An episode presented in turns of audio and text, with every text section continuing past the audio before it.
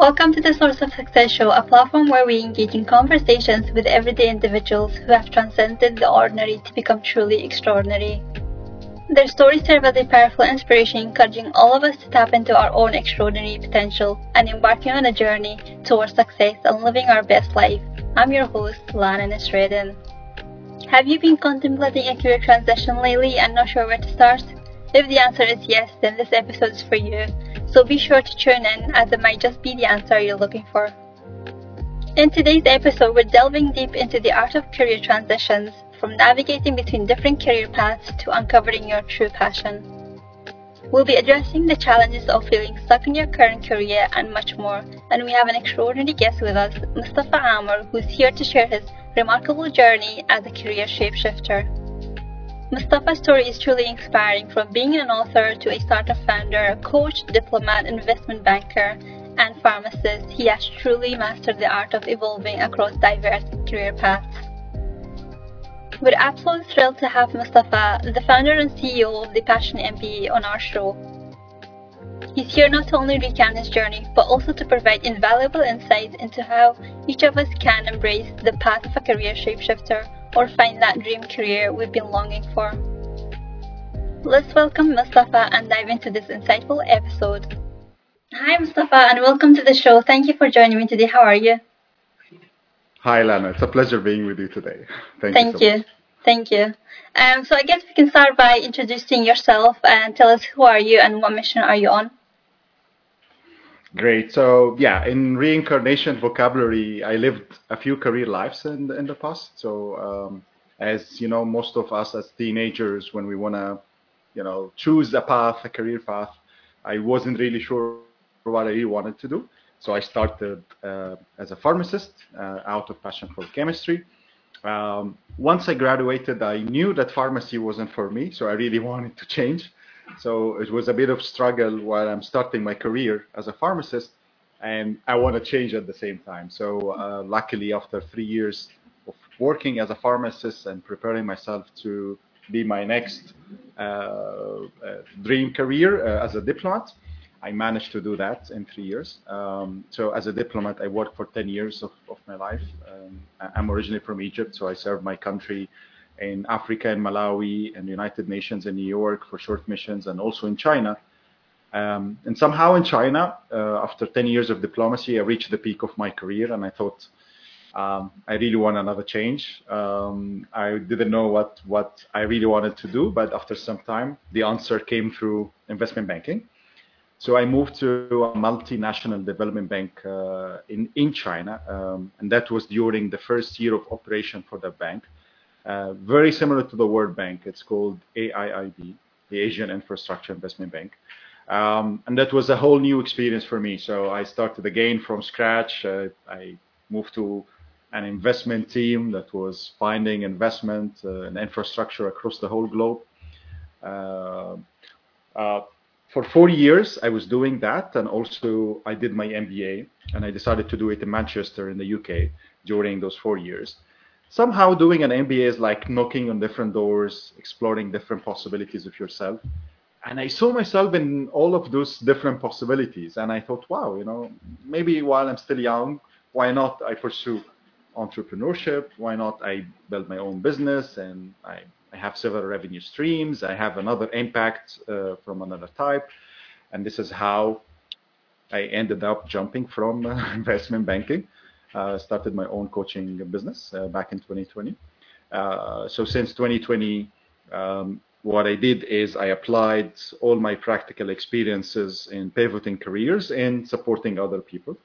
Uh, luckily, I helped dozens to hundreds in many different capacities, and that actually inspired me to look for my fifth life, which is in uh, the tech startup world. So I thought if I was successful in a way that I would, was able to help uh, dozens of people, there must be a way to scale that service and help more than that, thousands or even hundreds of thousands. So that's why right now I'm in the journey of starting my own uh, tech startup. That's amazing. Thank you. That's uh-huh. like a, a whirlwind of journey that you've been on.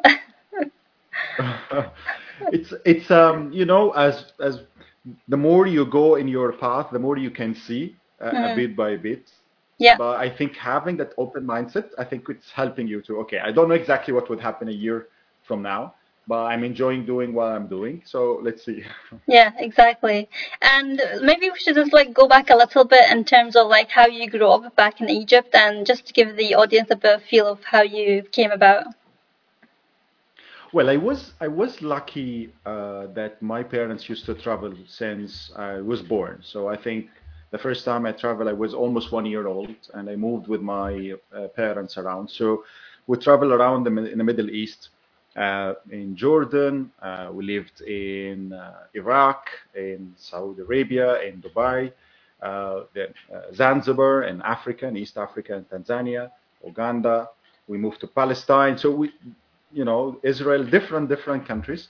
Uh, so I was so lucky growing up, uh, you know, being in touch with other cultures, opening my mindset.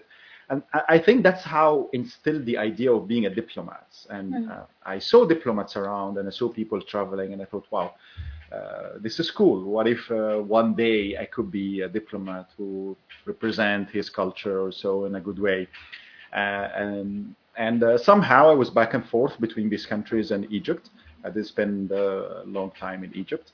Um, on the other side, I was the eldest uh, kid in the family, um, uh, uh shy, introverted, uh, conformative. So uh, I obey all the orders. But then also within myself, I had all those dreams that I was always dreaming of, and I kept them inside myself. So when the time came, I tried my best to pursue them. That's amazing. Usually the oldest child has to set the standard and everyone else follows. exactly. exactly.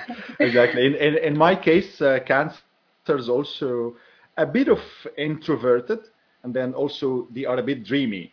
Uh, mm. So that balance between being shy, introverted, also you obey, you know, you're elderly, but at the same time being dreamy is what motivates you and yeah. you cannot let your dreams go away from you so yeah exactly so. and while you were like moving around what was like education for you um, in between as well well it wasn't easy of course because every country has its own experiences education system so i I, I had a bit of suffering around, you know, and, and you know, moving around from different systems. Um, and I recall even once in the middle, I I had to forget that I'm learning English in school because when I moved to Saudi Arabia, at that time, you know, learning English in school wasn't an option. Um, so I I just follow whatever. So I I I lost it for a while, and then I picked up uh, after that. It wasn't easy, but then also it's an experience. You know, um, I assume if I just was as a normal kid going to the same school or the same system all his or her life, and um, and then in my case, I went to different countries, uh, different experiences. Uh, I think I will still choose the, the, the second, even if I suffered a bit in, in, yeah, in traveling. Yeah, I guess in different, like, even though you were traveling, um, and, but you still, like, experience different sort of system of education, um, what would you say yeah. was the best system that you went into?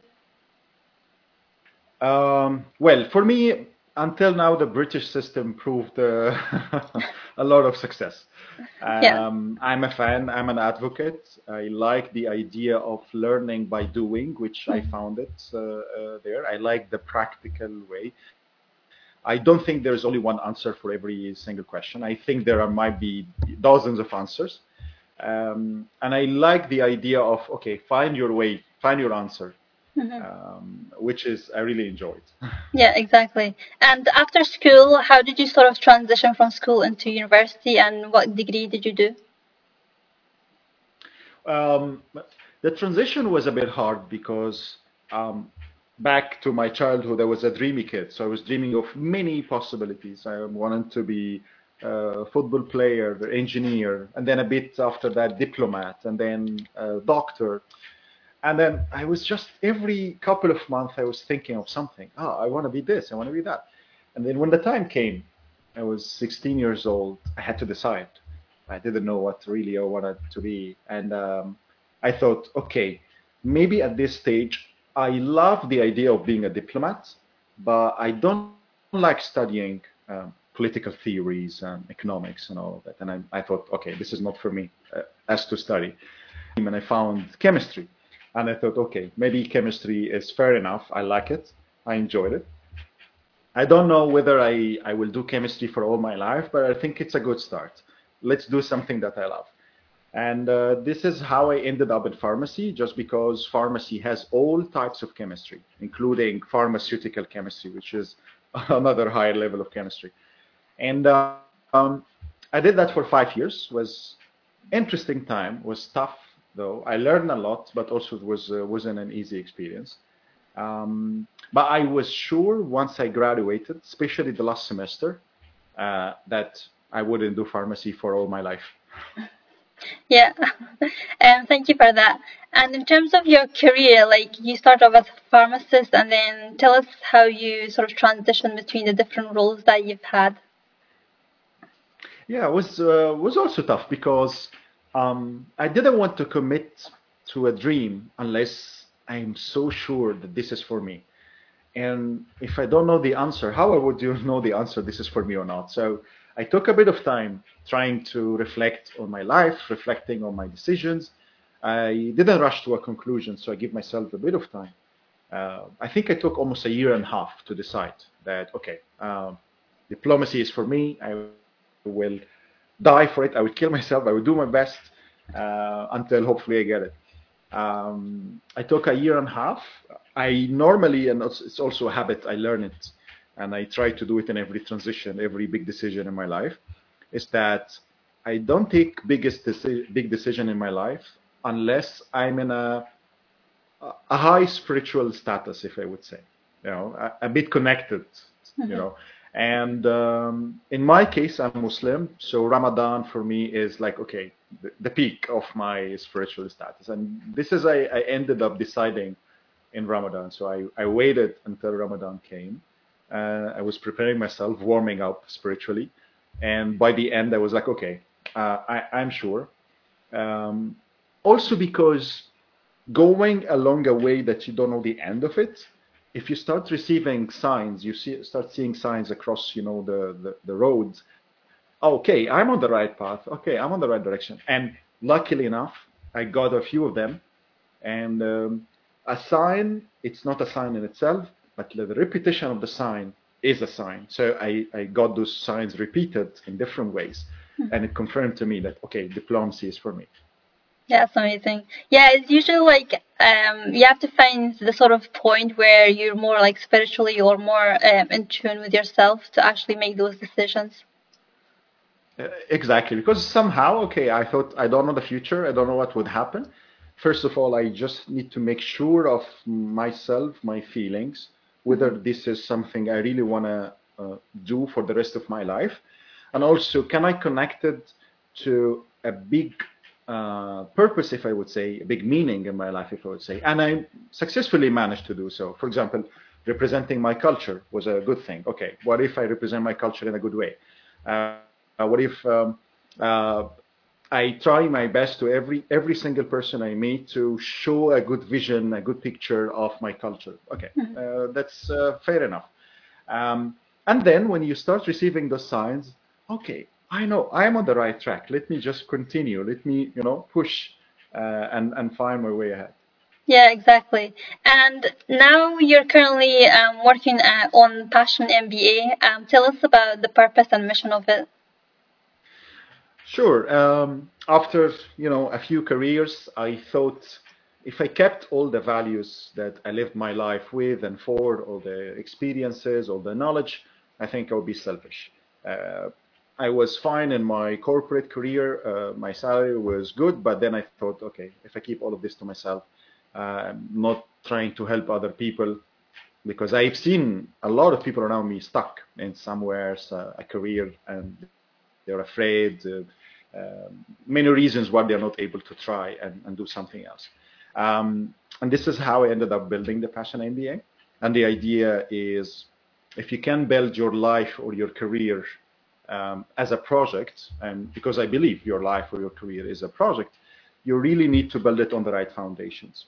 And the right foundations uh, could be, for example, there are a lot of convictions that we believe in. And uh, for example, one of them is it's too late to change right now. Oh, I spent 10 years of my career and I don't think I should change. Or change is risky. It's it's another uh, way to you know lay back. Um, for example, another myth I call it the supreme specialist, uh, which is I would rather be specialist all my life, and that's the only way to succeed in life. But I'm also proving there is another way, which is actually being a career shapeshifter or somebody is changing his career. Um, so I, I built that methodology. Um, it's again from my practical experiences. I tried on people and it worked every time. And I'm really, very proud of it because it's showing people the answer from within, you know, themselves. So always the answer is coming from there, uh, you know, within. So it's something I'm really proud of. That's amazing. Yeah, I think not many people like um, take the chance on changing their career like completely to a different sort of sector or domain. Yeah. Um, they always fear that, that that they won't be able to compete and get to a good level. But what you've done, I think it's really amazing. I I do a sh- career shape shifting, but I try to stay within technology in itself. oh wow. yeah. oh, oh. Yeah. I mean, it's it's it's hard, and and um, especially when you start speaking to people around you. I remember as a pharmacist and talking to people around me, and I say, I want to be a diplomat, and the answer was like, uh, No way. Uh, how can you be a diplomat? You know, you don't you don't have the experience, uh, you don't have the background, you don't have anything that can you know help you to be a diplomat. So how come? And um, it, it's hard, but also imagining yourself in that place, stuck there forever. Like I imagine myself as a pharmacist all my life, or in my own pharmacy all my life. And I thought, no, I don't want to live that life. I, I want to live another life which maybe has more freedom, more travel, more connection uh, with other people from different cultures. So always trying to imagine that life, what would happen if you just don't do anything, hmm. and how bad it would be to Yeah. be stuck forever there. and then, okay, how I can reverse that. Yeah, it's, exactly. uh, important stuff. Yeah. Um, what skill did you find that was very helpful for you while you were transitioning between the different roles? Uh, faith is important. I, I attribute faith uh, to faith all the time because um, you will come to a time where you question yourself. I'm, I'm always repeating that process. So right now, when I'm I'm currently building my tech startup, I'm, I'm again repeating the same process. Uh, so without faith in myself and what I can do and how far I can go, uh, it's really hard. So just recalling one of those conversations with people around me, the majority of people would say, you know, as a pharmacist, want to be a diplomat. Uh, like it's a national competition, like almost 2,000 contestants. At the end, they take 20 or 30. So majority of of people would say, do you think they're going to take 20 or 30? Do you think they're going to take you out of those 20? And they leave hundreds of people who are much more capable than you. They have much better uh, uh, background than you do. You are a pharmacist. You cannot do this. And um, I repeat the conversation with myself all the time. I keep repeating it, and I ask myself that same question. It's logical. Do you think they take you and leave all those, uh, you know, people who may be much better than you? And the answer was always reversing that question. Do you think it's impossible for God? And having that faith, I think, was really crucial because the answer was always no, it's not impossible. Uh, then, okay, what you need to do, do your part. Just do your best. So, again, back to my point, which is okay, I have to do my best.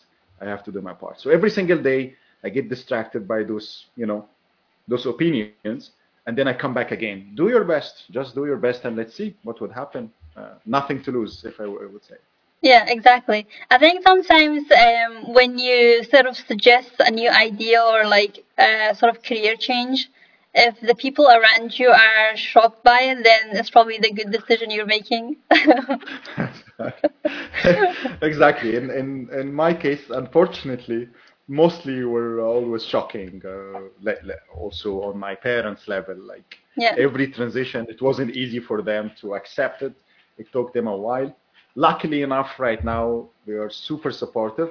But then also it wasn't easy to convince them and you know go full uh, speed in my plans. Uh, yeah, it wasn't easy. Yeah, I understand where you're coming from because like I'm go I'm, I'm uh, Middle Eastern, so usually your parents will be like just stick to your job. Um, but when you suggest that you want to change it, they're like, but why do you want to change it? Um, why are you risking? Just keep your job. Like, no, I've got a better job. Why do I need to keep this one? Exactly. That's the idea. Is in also in certain cultures, like in the Middle Eastern culture, parents have some power, and uh, they use that power in many different ways, including you know Yeah. the career, the career choice uh, of their kids, uh, which is fine. But also they should understand that it's our life. Yeah. Um, I like to involve them and engage them in my decision. I don't like to take it. It's my decision unilaterally, and that's it. Uh, but it takes me time to convince them. Uh, Mhm. For example, my mom is emotional, so to deal with an emotional person, it takes a bit of a time. Sometimes Yeah. I take a year and a half to convince her, but at the end, I, I manage. I convince her. So at the start of my career, I used to tell my parents that I want to change my career, and they're like, "But why do you want to change it?" And like they give you this whole lecture about not changing it. So after that point, um, every time I've changed my career, I've not told them until I've found the job and I've changed it, and they're like, "I've got a new job," and they're like, "Why did you not tell us?" Ex- exactly, exactly. There is a way to, to deal with them and handle them in a good way, if I would Yeah. say. And uh, always try to show them some good, quick wins. Yeah. Very, very, you know, small results, but then, okay, you see, Yeah. you see, there is a there is something there. So Yeah, exactly. Um, so what challenges did you face and how did you overcome them while you were changing these um, career paths? Well, I think the first challenge would be on always deciding what's the next step. Um, uh, like, okay, from pharmacy diplomacy, why diplomacy? Uh, why to banking after that? And why to have my own business? Why career coaching? And why now tech startup? And I think the majority of people, when they are stuck and want to change, the main problem is the orientation. They don't have enough or proper orientation process where they dig deeper inside themselves, get to know exactly what they enjoy, their passions, um, what type of passion shift or change, and then link that with their values, and then you know create a like vision, and get all of this together. Um, what I'm trying to be good at all the time, also with my clients, is helping them to do the orientation in a very, very proper way. And always my promise to them is that in four to six weeks, you get to know for sure what's the next uh, dream career.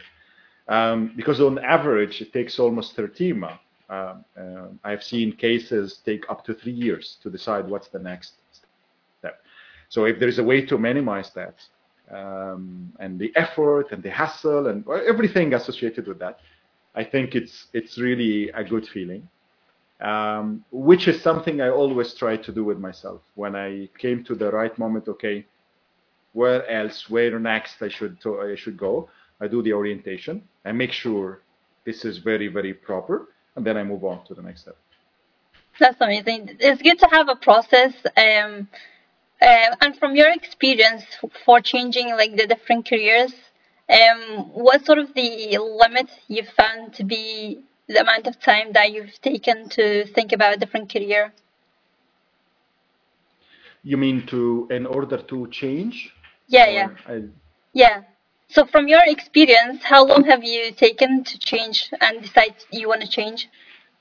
Yeah, yeah. Well, the, the orientation is a part, but the transformation is another part. Uh, because, okay, once you're ready to move, uh, transformation means uh, building new networks, uh, building new skills, uh, exploring yourself in, in, in that new sphere. For example, uh, in the business world, there many possibilities. Okay, consultancy would be a thing, coaching would be a thing, uh, having a tech startup. So you really need to try yourself. On average, it takes six to one year uh, to have a clear vision on the direction, the right direction, and then at the same time, if I would say you can have few quick wins also to show yourself that you're on the right track, the right path, showing people around you that you're going well. Uh, but then in like building a business, for example, it takes uh, a lot of uh, time, and also scaling a business is another thing. Uh, but I say six to six months to one year maximum. Yeah, I think I agree with that. Going by with my career, yeah, I agree. and also, the more you do, the more efficient you become in it. So you know, the more you can do it fast. Then you know the process. Okay, let's do it. Six months. Yeah. you know. yeah. Um, I found it to be three months. So within three months, I know. Exactly, right? I think that also comes with experience. The more you've um, you are in the industry and you learn, the better and the quicker you become at the process. Exactly. Exactly. I agree with you. Yeah. Um, in terms of the the skills and the trainings, like how did you upskill and get like the necessary the necessary trainings and experience to be able to successfully transition your industry?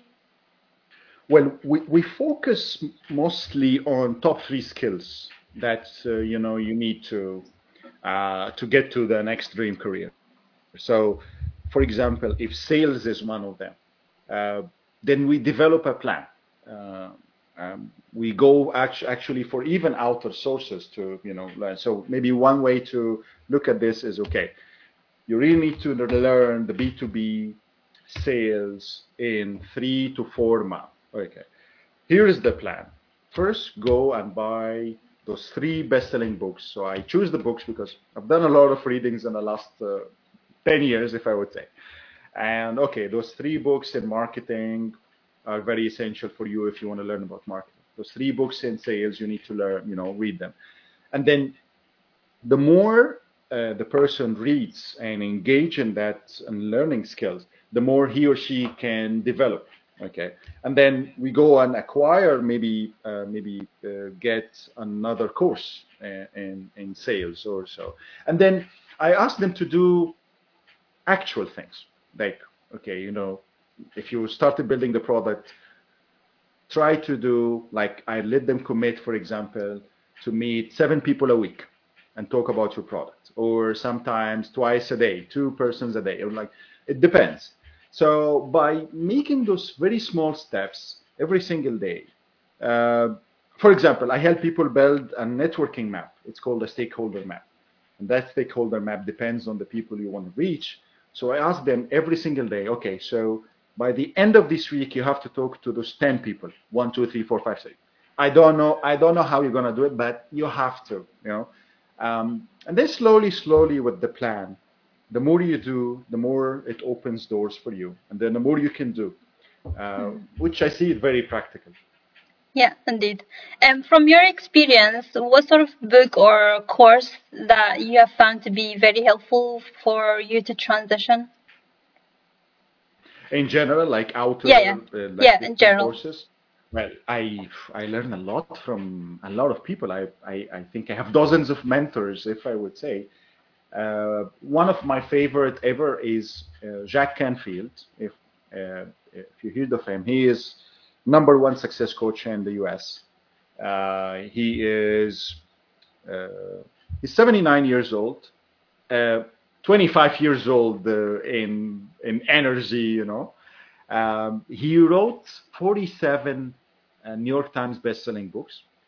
He sold worth of 650 million books. So it's it's he he really has done a lot in terms of coaching and uh, books writings and marketing. And when I started writing my book, Time to Move On, I learned from him. So uh, first I learned from him online uh, how to write a book, how to write an outline, how to market the book, how to think marketing from day one. And then slowly, slowly, I get in touch with him. So I met him in person several times. And then I also got certified by him. So uh, because he has his own uh, the success principles methodology where uh, you can teach the success principles in, in many different ways. Uh, in my case, I use it to help people to have a dream career. Um, so also then that's another level of uh, of contacting him and learning from him as well. Right now, because I'm certified uh, by the Canfield methodology, I also coach with him. Uh, so, for example, uh, right now there is a program called Game Changer. It's a six-month program where you help people to make a huge leap in their careers, their life over six months. I'm coaching with him. Also, there's a very interesting program uh, next month in October. It's called Breakthrough to Success. It's in California, and uh, luckily as well, I'm I'm joining his coaching team. So we're gonna coach hundreds of people who are coming from all around the world. So um, there are many many of those people, mentors uh, that you can find, get in touch, get closer, then you learn a lot from them. Yeah, indeed. Yeah, that's um, that's interesting uh, to know. Um, but I think sometimes it's a bit hard to find the right sort of mentors and coach, um, which is why it's nice to have it from like um, good sources that you, that you can recommend. Exactly, and you know, I, I agree with you. And and um, online, social media, um, there are a lot of people around, and there are a lot of noise also. But then the moment you start looking for the right mentor, even online, even if he, he or she never sees you or know you, um, I think you can find the right people. And uh, I can consider I have mentors in every single skill I want to learn as of now. So, for example, right now, uh, one of the skills I'm learning a lot for some time already is acquiring skills, going out and buying businesses. Uh, and I have three mentors. Three of them are in the US and I'm I've been learning from like actually one of them almost four years already, um, in how to do so. So the more you do that, the more you find the right people and right mentors doing that. Yeah, exactly. It's like uh, finding the needle in the haystack. When you find the needle, you eventually like find everything around it. Exactly, exactly. and and the more you search, I think the yeah, you possibly you find. Yeah, exactly. Um, and also, what inspires and motivates you to continue to do what you do just now? Right now, I feel the, the, the purpose is the main thing. Um, so, I'm in Italy. I spent almost most of the year uh, joining a startup incubator. Uh, and I see the process, how hard it is. You know, you like, uh, you know, finding the team, um, uh, building the product, diving deeper into the problems, which exactly the problem we want to solve, learning a lot about AI, and you know, uh, many many other other things. Somehow I say to myself, "Ah, oh, this is so tough. You know, why I'm doing this? You know, uh, I could be, you know, just doing what I'm doing, and I'm I'm fine." Um, but then also I see the purpose again, and if the purpose at this stage is to help in, in my dream, hopefully, if I can reach that, if I help millions of people to find their dream career, uh, that's a big purpose for me. And actually, actually, sometimes when I feel bad and like, hmm, you know, my, I just don't want to do anything, that purpose motivates me. You know, mm-hmm. always like, oh, go, look back, live for that dream. Even if you don't achieve it, it's okay. You know, you mm-hmm. don't have anything to lose, but just keep pushing. Maybe you can get it. Maybe not. Who knows? Uh, so it, it, this is really what motivates me. Yeah, that's that's really nice. It's always good to have like a purpose because then you know where you're going. It's like your compass. Um, if you are lost, you can always like look at your compass and then you find your way back. Exactly. Exactly. Yeah. Always linking your career or your business to a purpose.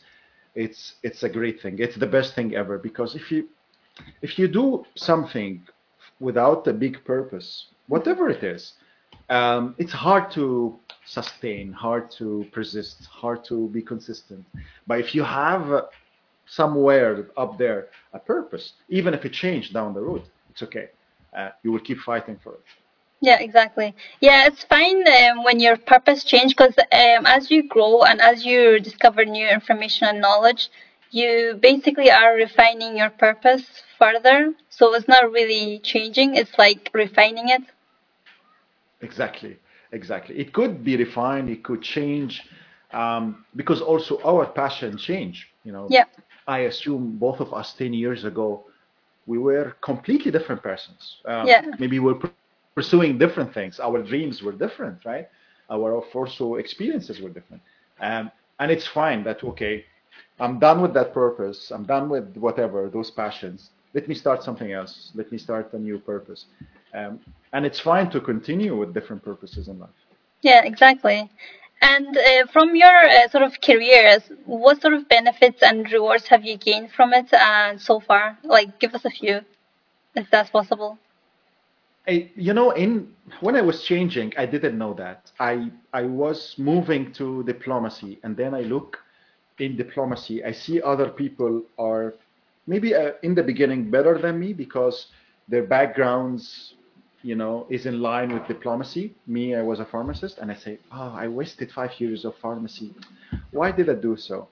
And then I moved to banking, and I suffered again because in banking, I was a pharmacist, uh, I was a diplomat who had pharmacy degree, and then now I work as investment specialist, and it's like everybody there is a banker and looking at me, what are you doing here? So I suffer a bit in like, okay, did I waste my time doing different things? Mm-hmm. But then somehow the epiphany came somewhere when I was in my banking career and I was doing my MBA at the same time. And I started seeing the power that I have, the, the perspective of things that I have from different experiences. Like so far, if you work all your life in one specialization, you will look at life from here, like only yeah. one perspective, right? If you start seeing things from different perspective, and then you start connecting those experiences together, life gets completely different. Gets much more interesting. You get an eye bird view, you know, 360 degrees. You get to enjoy life more because. I also believe that uh, a specialist cannot, cannot enjoy life because the, if your experience is only about your specialization, you cannot see what what others.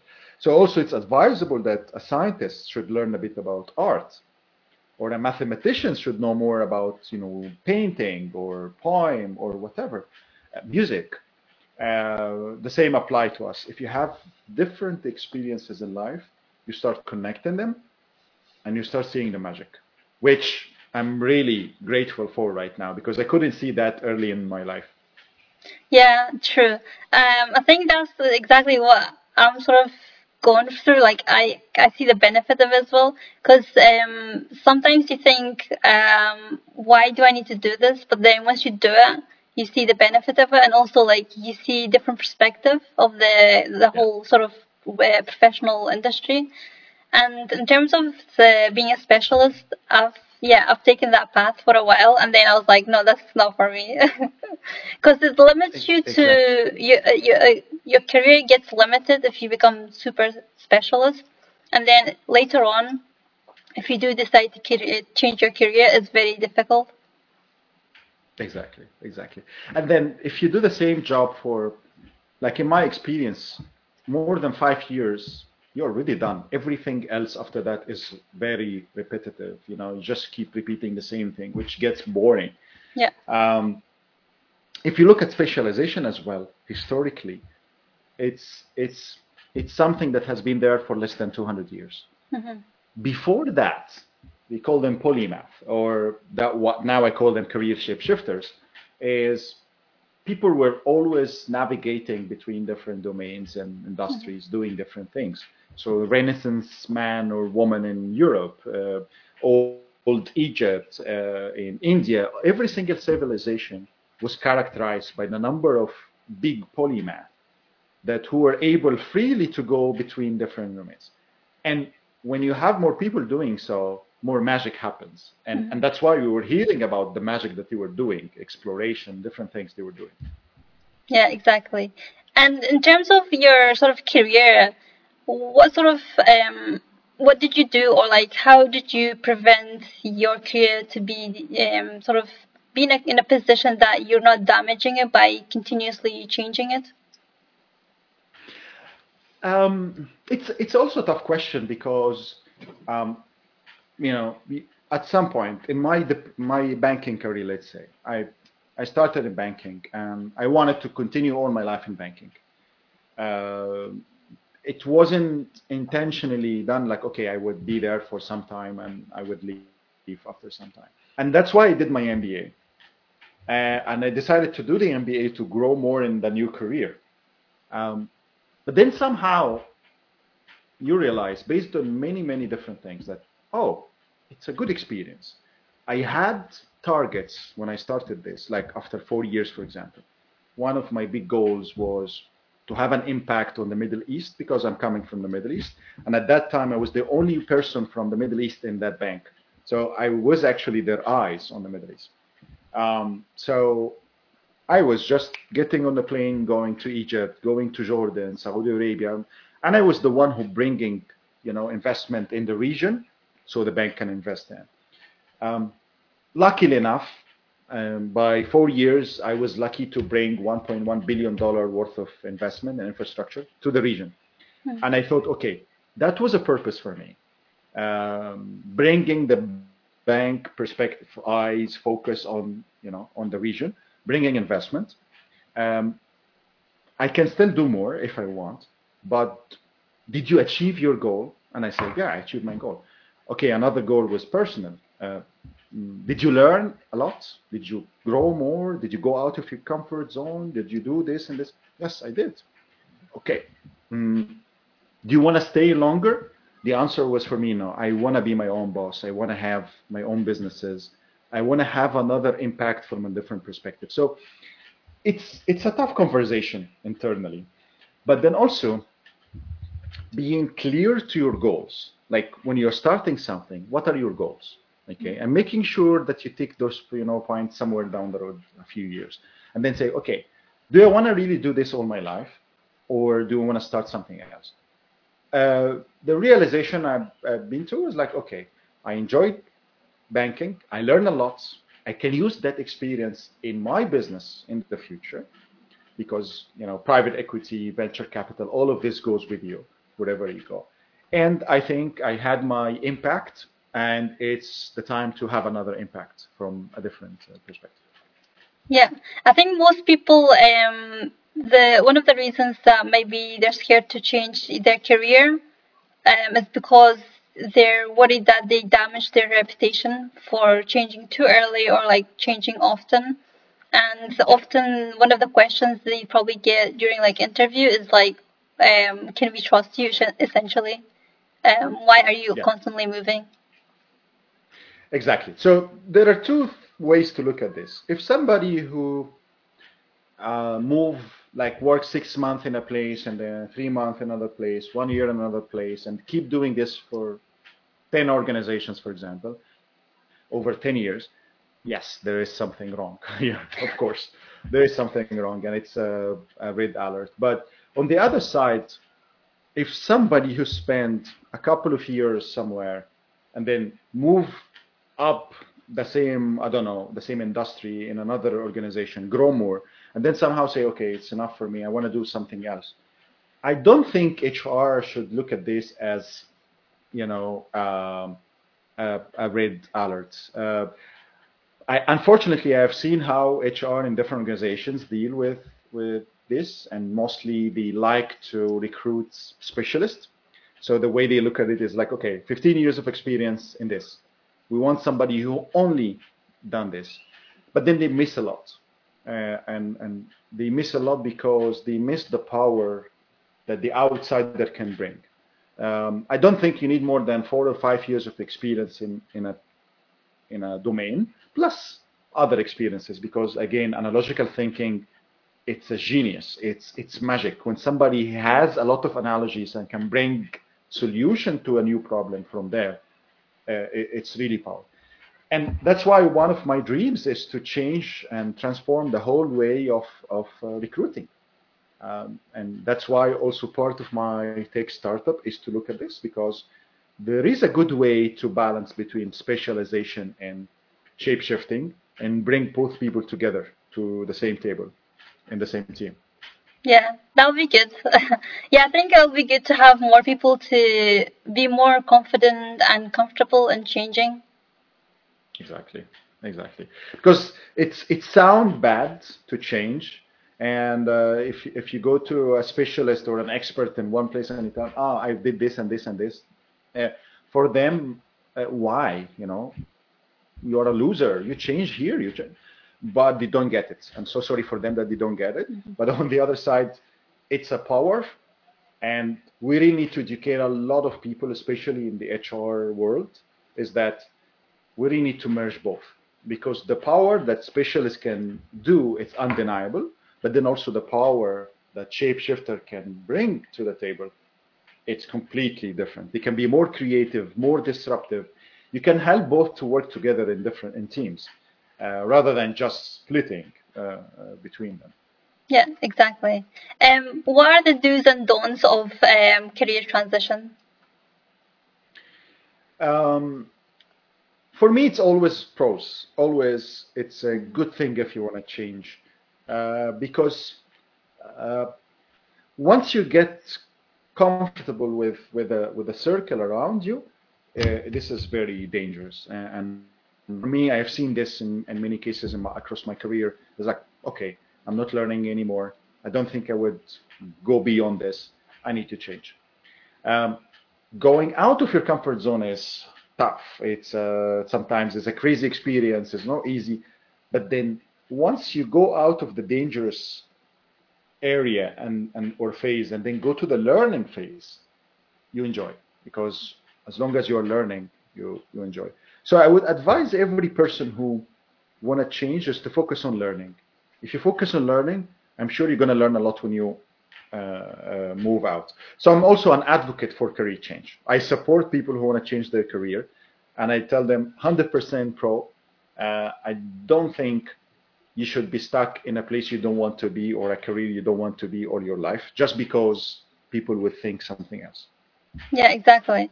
I think the other way to sort of look at it as well is that every individual should be considering themselves as a brand or a company. Um, you're offering a skill and service, and as much as you want a job, the other company also needs someone. Exactly, exactly. And also, it's a power. If, like, if we look at the Great Resignation, one of the economic trends, right, right, happened in the last few years. You see, millions of people are leaving their jobs until now, even. Um, some of them stay at home. Some of them, you know, don't have a, um, another alternative. And what happened is mm, people keep doing this all the time, which means they're not happy. They are not passionate about what they are doing. They need to find uh, a meaning in their new work or, or purpose or so. So if we can accommodate all those people, this is a power. And then I think from the other perspective, we will have the power to shift the markets at some point. Yeah, exactly. And in terms of uh, sort of your opinion, how do you reinvent yourself? Well, reinvention is is um, I think it's a continuous process, and um, I look back at myself at some point when I was a pharmacist. I knew nothing about diplomacy, um, and then I went there and I reinvented myself. So in my, in my own way of reinvention is you turn your weaknesses into strength.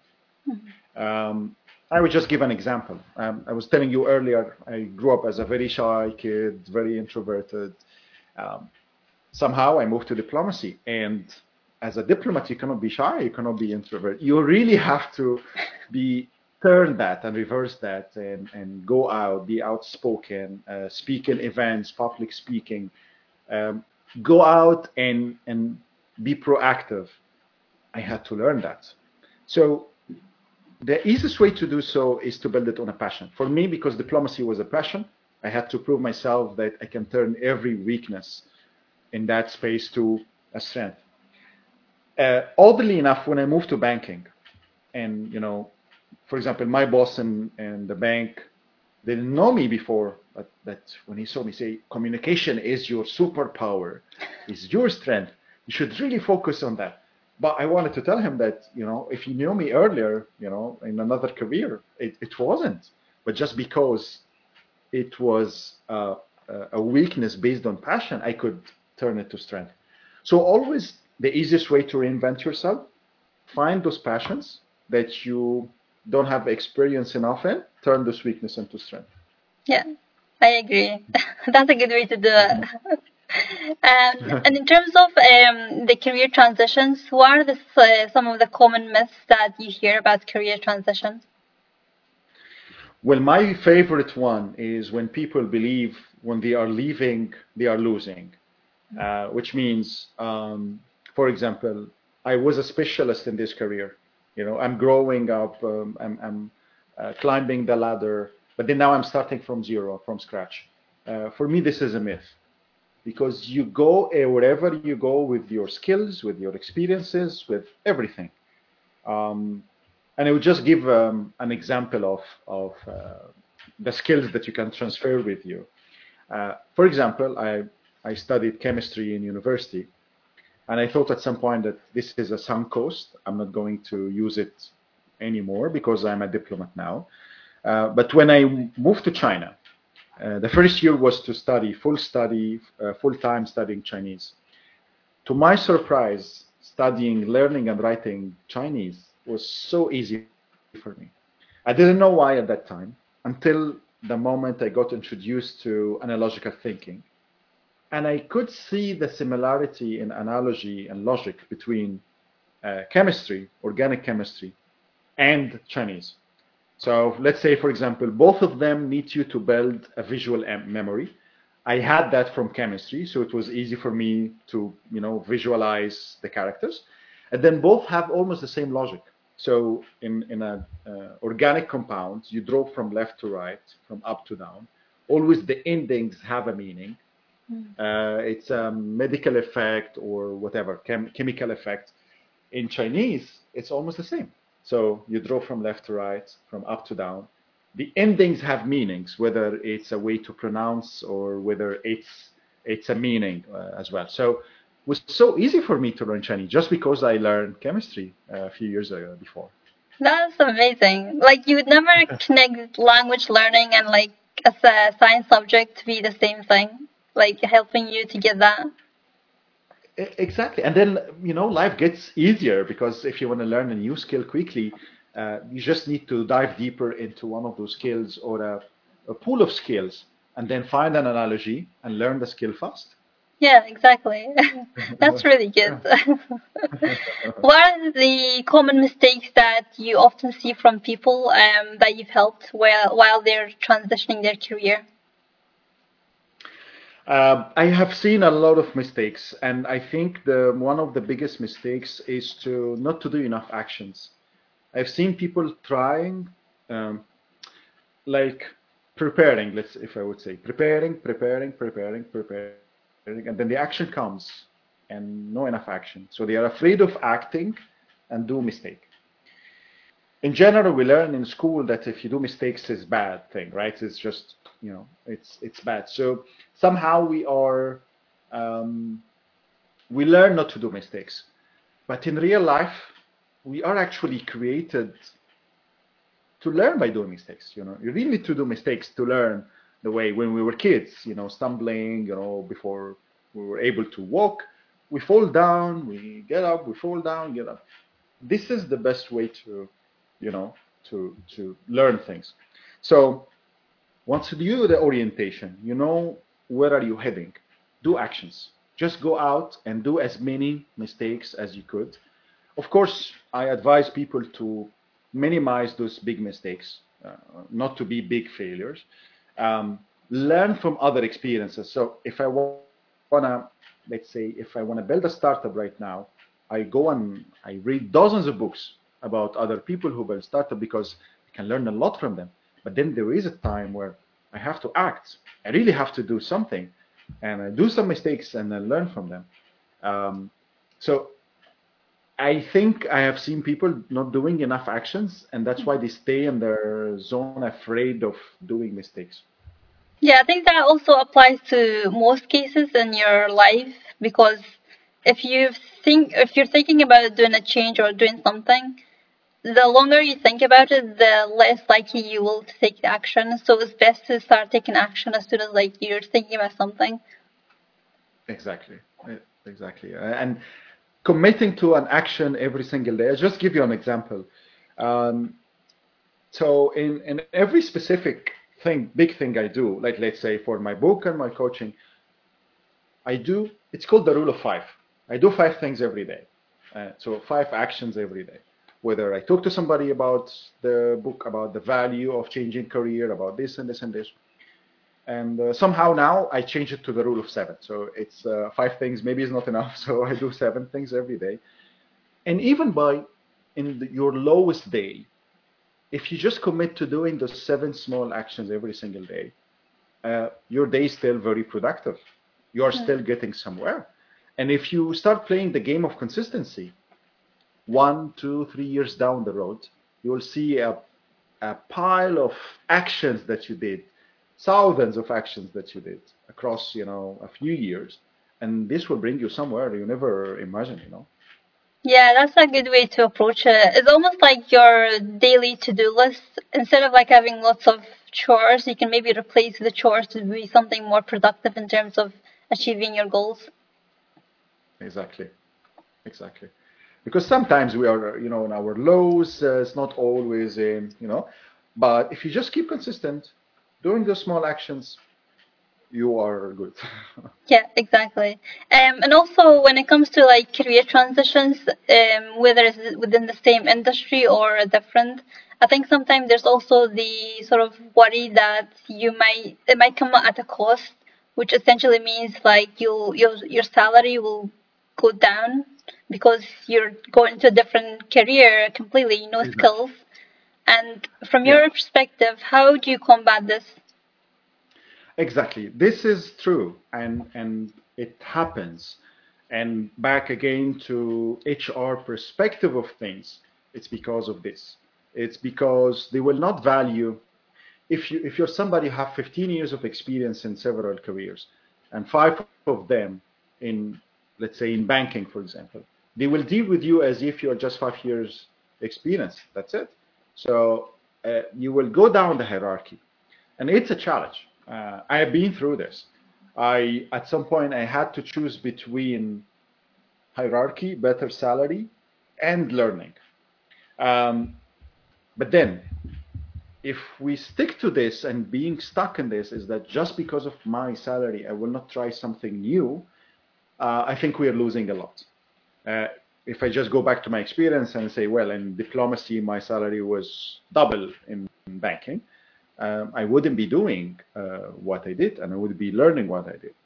And then the other shifting power is again back to the idea is when we have more people on this side, we as shapeshifters have the power. And then we can reshape the industry. And then we can reshape everything. So, so it, once we start reshaping the HR perspective of things and how they hire shapeshifters, they will look at you from a different perspective. So, okay, then at that moment, I will not hire you just because I need you in this specific industry. I will hire you because you have 15 or 20 years of experience and all of this.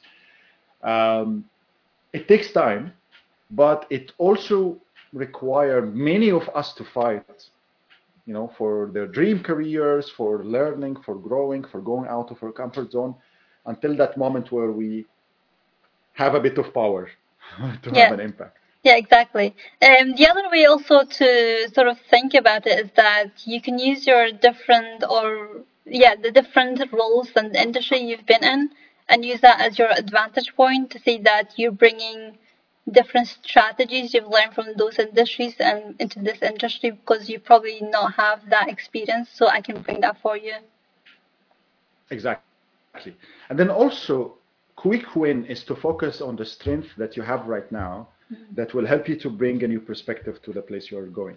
So I just I say communication was one of my strengths when I moved to banking. I used that because, yep. For example, I knew how to deal with governments. I I I learned that you know firsthand, and I knew how to, in in a fraction of a second, do this.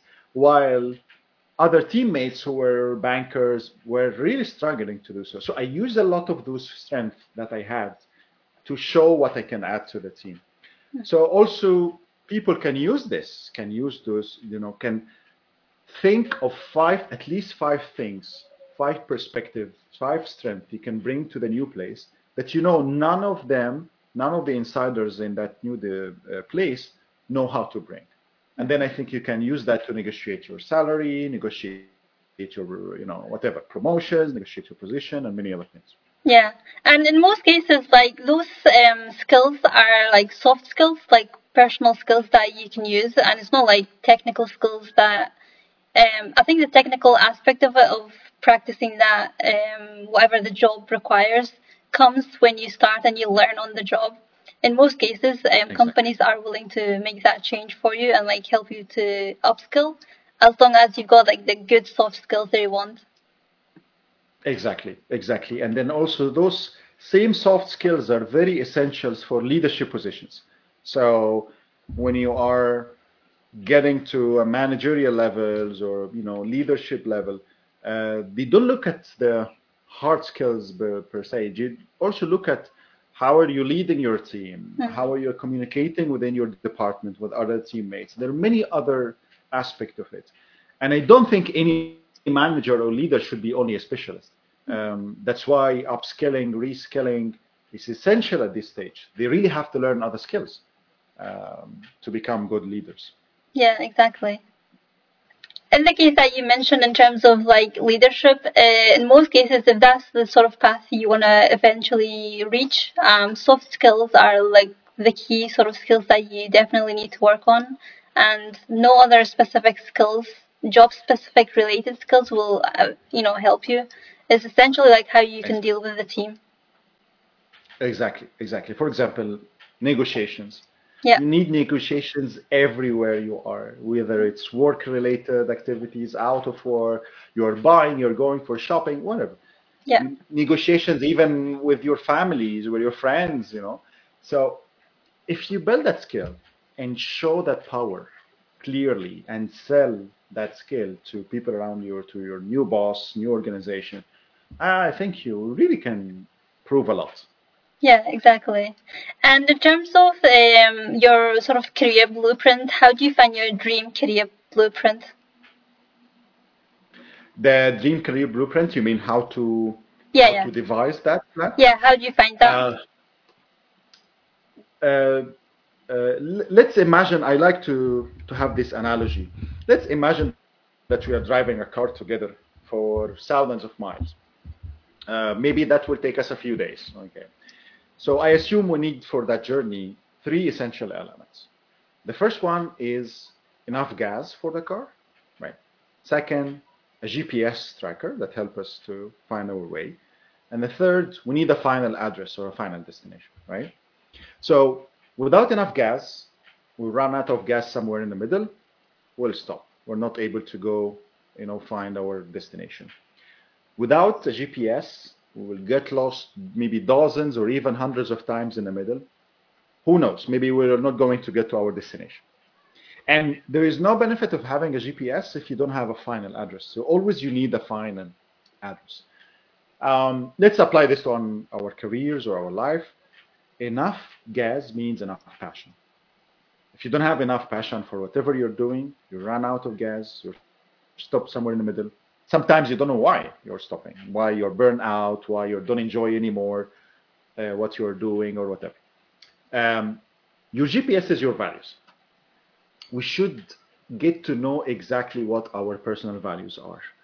Um, and if I'm not sure what are my values are, and I work in a place that's not satisfying my values, I will get lost. The same idea. I don't have a GPS. And a final destination is an ideal lifestyle. Let's say if I ask Lana, what's your ideal lifestyle you wanna, you know, where do you wanna be? What's your ideal house? Is it by the sea or in a farmland or where? Um, how you wanna have your working day? Is it working from home or is it working in a nice uh, skyscraper or whatever? You know, uh, what's your ideal weekend?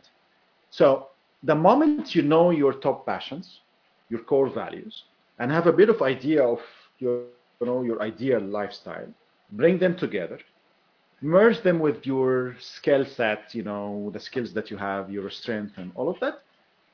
You have a clear idea where you want to be, and where you want to be is always in the middle. You know, uh, uh, you work on passions that you are really passionate about, satisfy your values, so you're not endangering your values. It's getting you closer to your dream lifestyle, and it's always capitalized on your strength. Yeah, That's a good analogy. Thank you. yeah, yeah. It's somehow it's it's uh, it's. I learned it the hard way in every career transition. Yeah. And I had to dig deeper every single time, and uh, I see how beneficial it is when I try it on my clients, and how powerful it is really for them.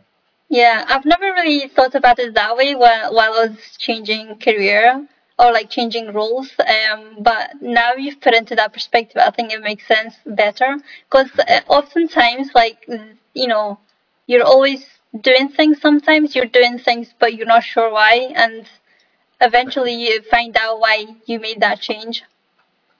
Exactly. So what you need to do is dig deeper make sure that you have foundations for every single move. Mm-hmm. And because a career transition is always difficult, always difficult. You know, every time there is a suffering, you will suffer for sure. But uh, the end goal is great.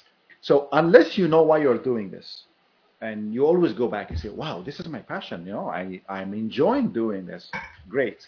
It's actually satisfying my value as freedom. Let's say if if freedom, for example, for me is one of my absolute values. And I always want to fulfill that freedom. And I say, okay, I'm doing this because of my freedom. And I have an ideal lifestyle I want to live. I always dream of it. And I say, okay, doing this, my passions, my values, and this, and then have an impact, have a, a life purpose is what's really driving me. And it's always, you know, energizing you, giving you the energy to reach your goal. Exactly. Yeah. What advice do you have for someone that wants to take a similar career path as you, so become a sh- career shapeshifter? Uh, uh, first of all, career shapeshifting is a power. Career shapeshifting is the future of work. So, if we look at what is happening right now, AI, machine learning, is changing the whole world. It's expected actually by 2030 that almost 1.1 billion jobs to be whether completely disappeared or completely transformed in many different ways. Um, if we look at the careers and jobs that will disappear, it's expected that, for example, uh, software engineering would disappear at some point. Um, uh, engineers in general, uh, content writers, and many, many others, you know, uh, jobs will disappear. So what would happen to you if your job disappeared and you are a specialist? Mm. You know, it's the same idea if, if, if you know koala. Koala is a specialist animal. It only eats eucalyptus uh, leaves. You know, if any change happens, koala dies right away. If we compare that to a raccoon, raccoon is a different type of animal. Is a generalist who almost eats everything. You know, anything comes in his hand can eat it. Uh, it can live in a very cold weather. It can live in a very hot weather, any type of environment. So which one has more uh, chances to survive? I mean, I would I would say raccoon. The same apply to us. If you are a career shapeshifter, you have more chances to survive in the age of AI. So you shouldn't be doing the work that AI is doing or will do in the future you should be on the top. Learn how to manage AI, for example. You should manage different skills. You should have different experiences. And this is an absolute power. Mm-hmm. Yeah, indeed. From your sort of perspective in terms of AI, what is the best industry for the future to be uh, focusing on or like aiming to get into so that you're not impacted by AI? there are many things, including also shifting your career, because again, what you are building as a person who have two or three careers, let's say three careers, is a unique experience. Mm-hmm. No one other person in a globe of 8 billion people have the same experience as you do. So you're building your unique intelligence. Mm-hmm. And also, I, co- I like to call it your unique genius because I believe each one of us is genius in something. Okay, how you gonna know what you're genius in is just to get to know yourself more and get to connect more things. So the more you are able to do this, the more you cannot be harmed by by AI because again, specialization in one tiny corner uh, and if it goes extinct, extinct, you're out. But if you're able to do different things, you can always jump out of what you're doing and do something else. It, it, it's fine. Also, you need to learn a bit about AI. It's, it's, it's an advice I'm advising myself, people around me, is that you need to read about AI. You need to start using AI softwares. And also, if you're building a business, and in, in my case, in my tech startup, I'm doing so, if I'm offering a solution that is not AI based, I'm out of the competition a few years down the road. So I have to somehow involve AI in the process, even if it's not the end goal, just because it will change the whole industry in the future. Almost everything, everything will be AI based. Mm-hmm. Yeah, I totally agree. And uh, the other way to sort of see it as well, um, AI has the power to work in any sort of industry um, being a career shapeshifter is almost like being the human version of AI. Exactly. And still AI has the specialization part is still not a general AI mm-hmm. like what we have. So if you are able to do more, you're st- you, you are actually much more powerful than, than AI. Yeah, exactly. That's yeah, that's interesting. And like I hope that people get more into you know, changing their career so that they can build their skills more. Exactly, because the two other feedback from people is whether they really don't care, they don't want to know much, and, and they will be shocked when their jobs disappear and they don't mm-hmm. know what to do in the future.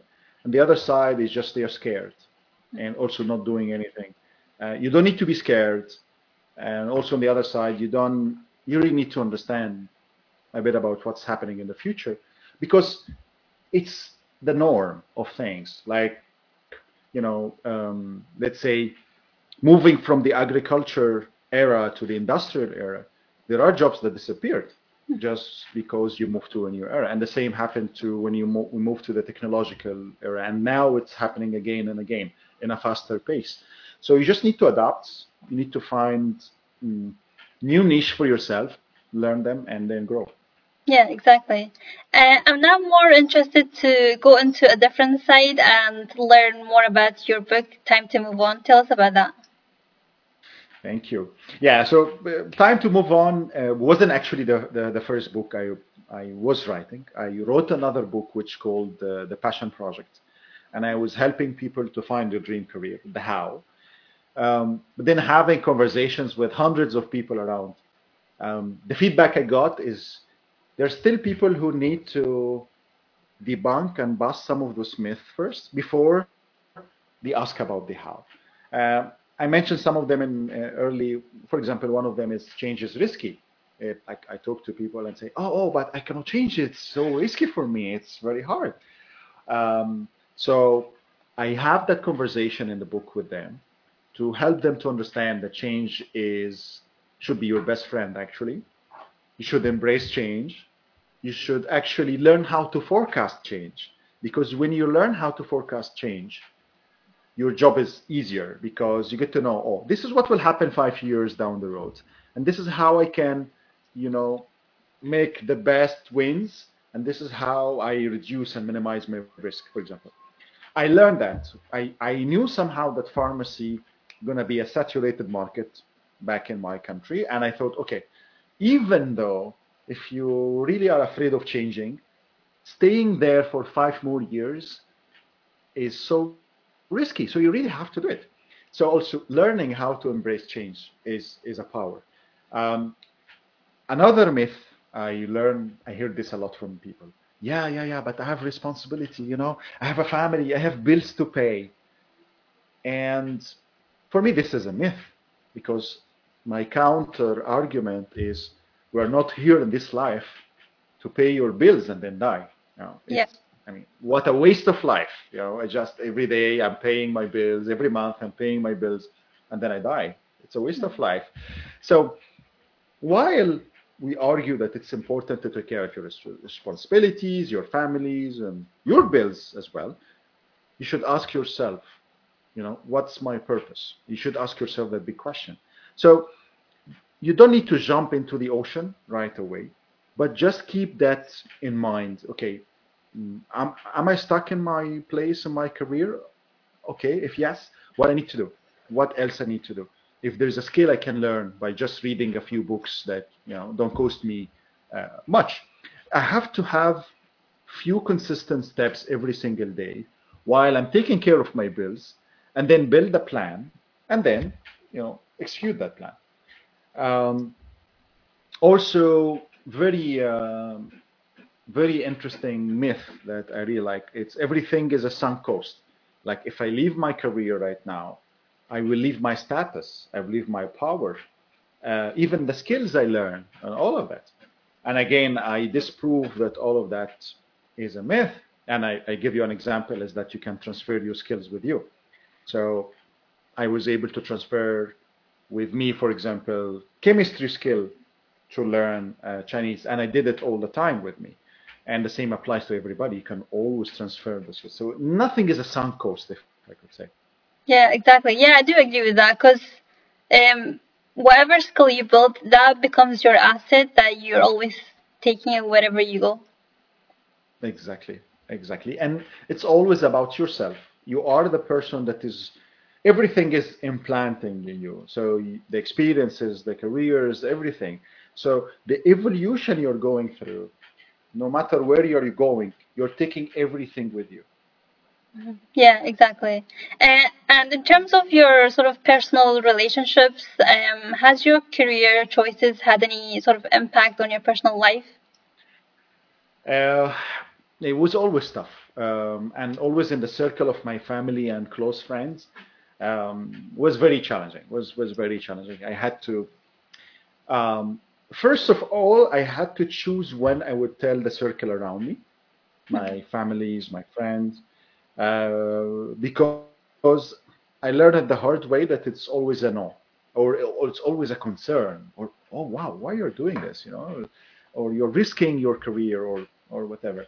Um, so I had to do the orientation first, uh, which I talked about earlier. So that journey of your passions, your values, and all of these things. And then once you know, okay, this is where I want to be, um, I started learning it after some some transitions. Is like I just need to slowly, slowly have a bit of conversations with people around me to convince them over time. So I would just anchor a conversation about something. I would just, um, for example, I would say to my dad, um, can you imagine like if I leave the corporate world and me and you travel across the U.S., for example, uh, from New York to San Francisco? I say, oh, really? Can we do that? I say, yeah. If I if I just leave uh, my corporate job, you know, do it for three months, and then slowly, slowly, you know, slowly, slowly, um, you can, you know, uh, affect the way they think slowly, slowly. Or maybe you're complaining about something and then you say, hey, you see those people, what they are doing in the corporate world? And look at those people who are having their own businesses, how they live their life. So make that comparison and that contrast all the time. Um, it was one of the hardest thing I could uh, actually learn how to do it. Uh, still, I think it's one of the the best thing I could learn how to do it because it's always good to have the people around you turning from against you to supporting you.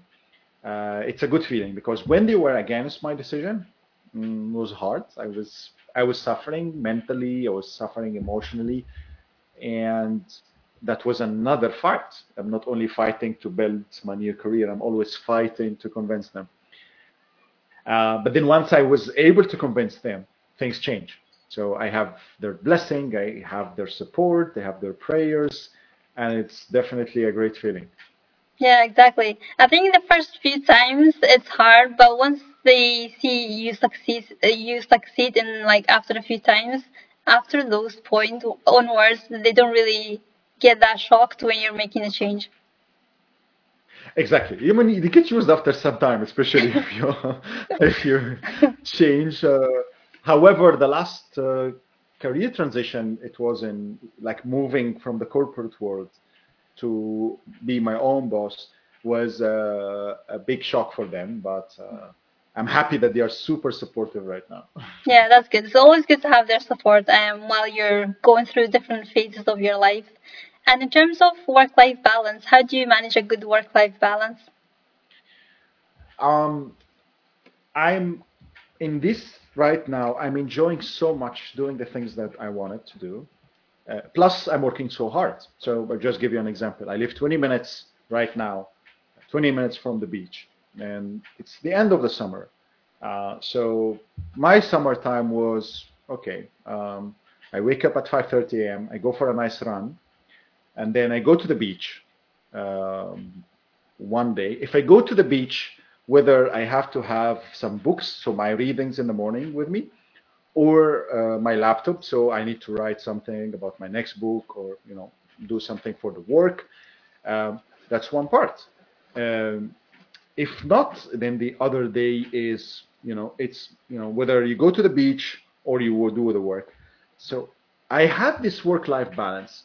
Uh, if I work so early in the morning, noontime, I'm out. I'm going for a nice lunch. I'm enjoying. I'm going for, you know, um, some nature, and vice versa. If I go out in the morning, the whole afternoon I'm working hard until maybe 8 p.m., 9 p.m. Um, so I enjoy so much doing that because, again, everything is under my control. I have everything in my calendar. I try my best to use the day in the best way. I wake up so early.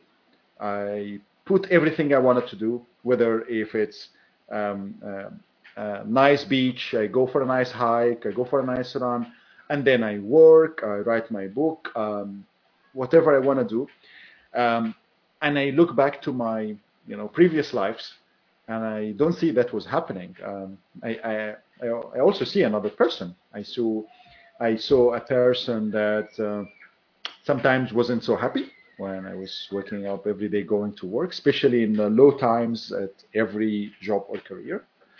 Uh, um, I see somebody who was fighting to get a week of holiday to travel somewhere, while right now I'm, I have this freedom to you know go wherever I want. Um, I see a person that is happier compared to you know um, in the past. I see also a more healthy person because I exercise every day. While in the corporate world, you do not controlling your life. You work for 12 hours. Um, luckily, if I just exercise once a week or two, uh, now I'm luckily enough I'm exercising every single day because again I'm in control over my time. Yeah, exactly, and that's the thing with um, sort of um, you know defining your career and changing it for the better. It later on helps you to essentially gain that lifestyle that you want. Exactly, and then when you see that power, you don't want to leave that when you know that, you know, for example, your freedom is the most most important thing for you, you cannot endanger that anymore. So if I, when I got that, I got some job opportunities when I was leaving the banking career um, with a very good salary. But I thought, okay, I don't want to do the corporate job anymore. I want to be my own boss. I want to start my own businesses, and that's it. So you, you can see that power when you feel it. Yeah, exactly. What advice do you have for anyone that's sort of struggling with a work-life balance, and you know, what sort of uh, tips do you have for them? Um, well, in, in the beginning of your career, I, I think everybody should work hard. Uh, uh, because you really need to build skills, you really need to build experiences.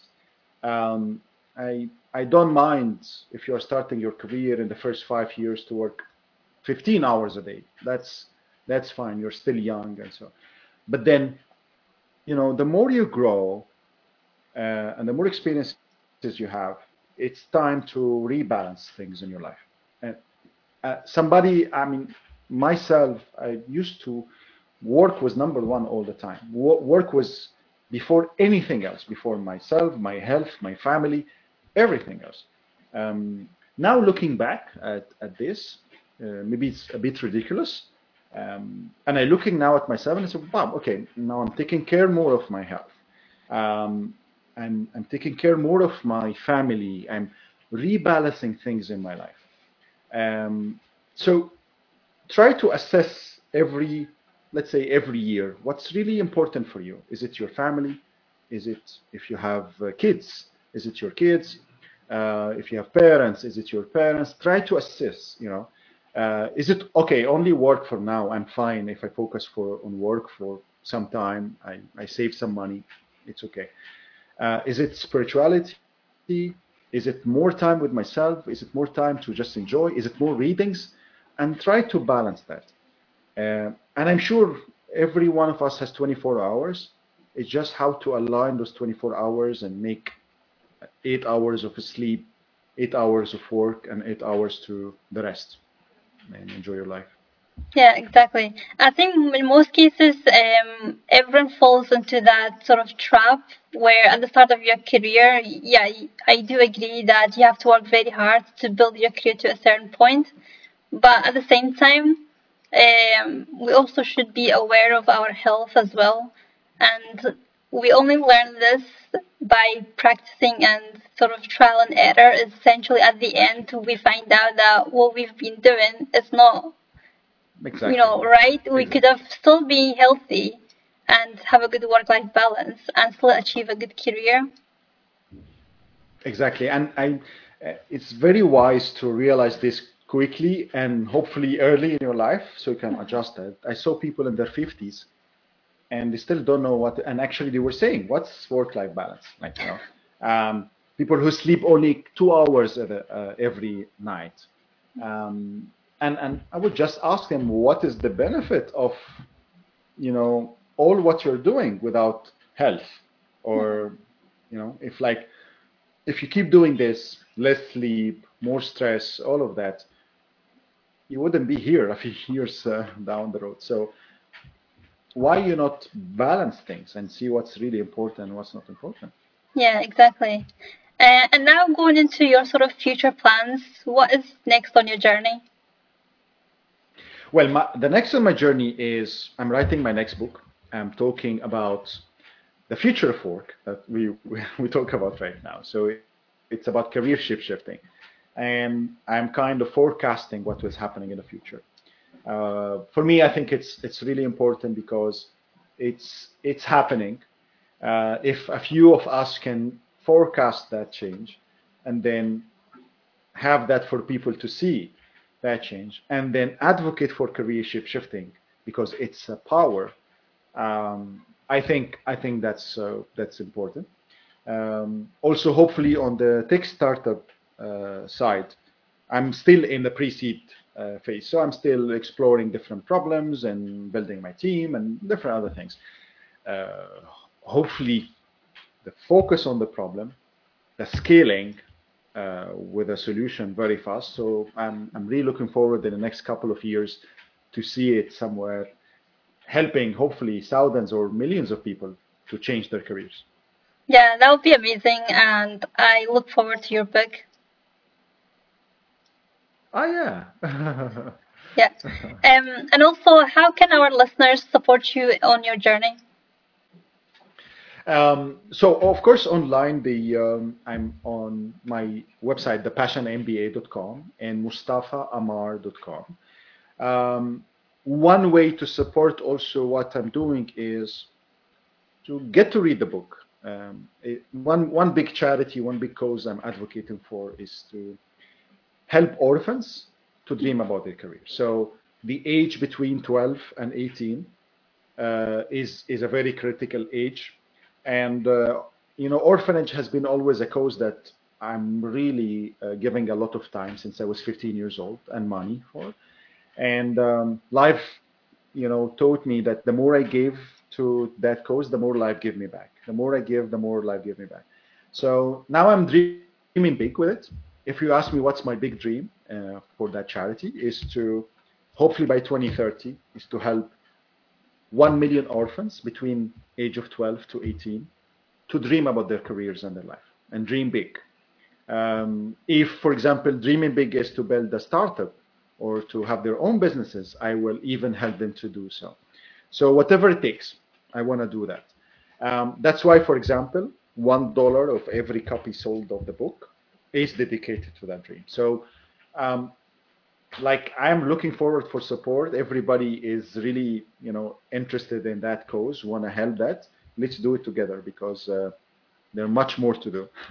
Yeah, that's an amazing cause, and well done for thinking about doing that. Because, yeah, I do agree. Like implanting uh, good knowledge and sort of structure at an early age does help you later on. Yes, exactly, and also that you know critical age and orphans they don't have parents to help them to dream. You know, also the society doesn't expect much from you. Yeah. Uh, just you know, uh, get a job. Just you know, if you even finish a school, just finish a school and get a job. That's it. Uh, I would love to, you know, inspire them to dream and dream big, and go out and achieve their dreams. Uh, and hopefully, together, you know, with many other people, uh, we can help as many kids as we could. Yeah, exactly. Thank you for that. That's really interesting. Thank and I hope that um, our listeners can participate and help us uh, in that cause with you. I would love anybody's interested uh, can send me on uh, my email dreamcareer at thepassionmba.com. Uh, uh, if they are interested in many different ways, we can support each other. I'm actually open to travel anywhere in the world to teach kids in orphanage uh, this. So also my time plus every dollar sold, uh, every dollar from every copy sold is dedicated to that. Uh, also in the future, 10% of the tech startup uh, income is going to that. So uh, I'm looking for more people interested in this, and hopefully we can do this together. Yeah, exactly. I'll share all the details in the description box later on on the episode. Thank, thank you so much, Lan. Thank you so Yeah. much. Um, so our podcast tradition question is: How much of your success is attributed to luck, and how much of it is hard work? Um, I like um, not like many other people. Unlike them, I don't believe in luck, uh, and I believe luck is is not a coincidence. Is the universe is making its magic because you deserve it. So you need a bit of hard work. You need actually a lot of hard work. You need a bit of vision, and um, you need a bit of persistence and consistency. And then, if if they like to call it luck, okay, luck will come to you. Uh, but I like to say it's you know, it's a magic in the universe. You deserve it. You know, you're attracting that energy. You have your faith in yourself, in God, in the fairness of the universe. It's coming to you anyway. So start by hard work, have a bit of vision, be consistent, persist on it, and uh, magic will happen. Yeah, that's amazing. Thank you. And what is one takeaway that you want our audience to get from this episode? Uh, well, um, I like everybody is interested in changing their career. Don't look at it as a weakness. Look, at it as a power because you will be a, a career shapeshifter. And what we are trying to do now is to create the biggest pool of talents and skills of people who are career shapeshifter that are re-changing the industry forever. So it's irreversibly changing.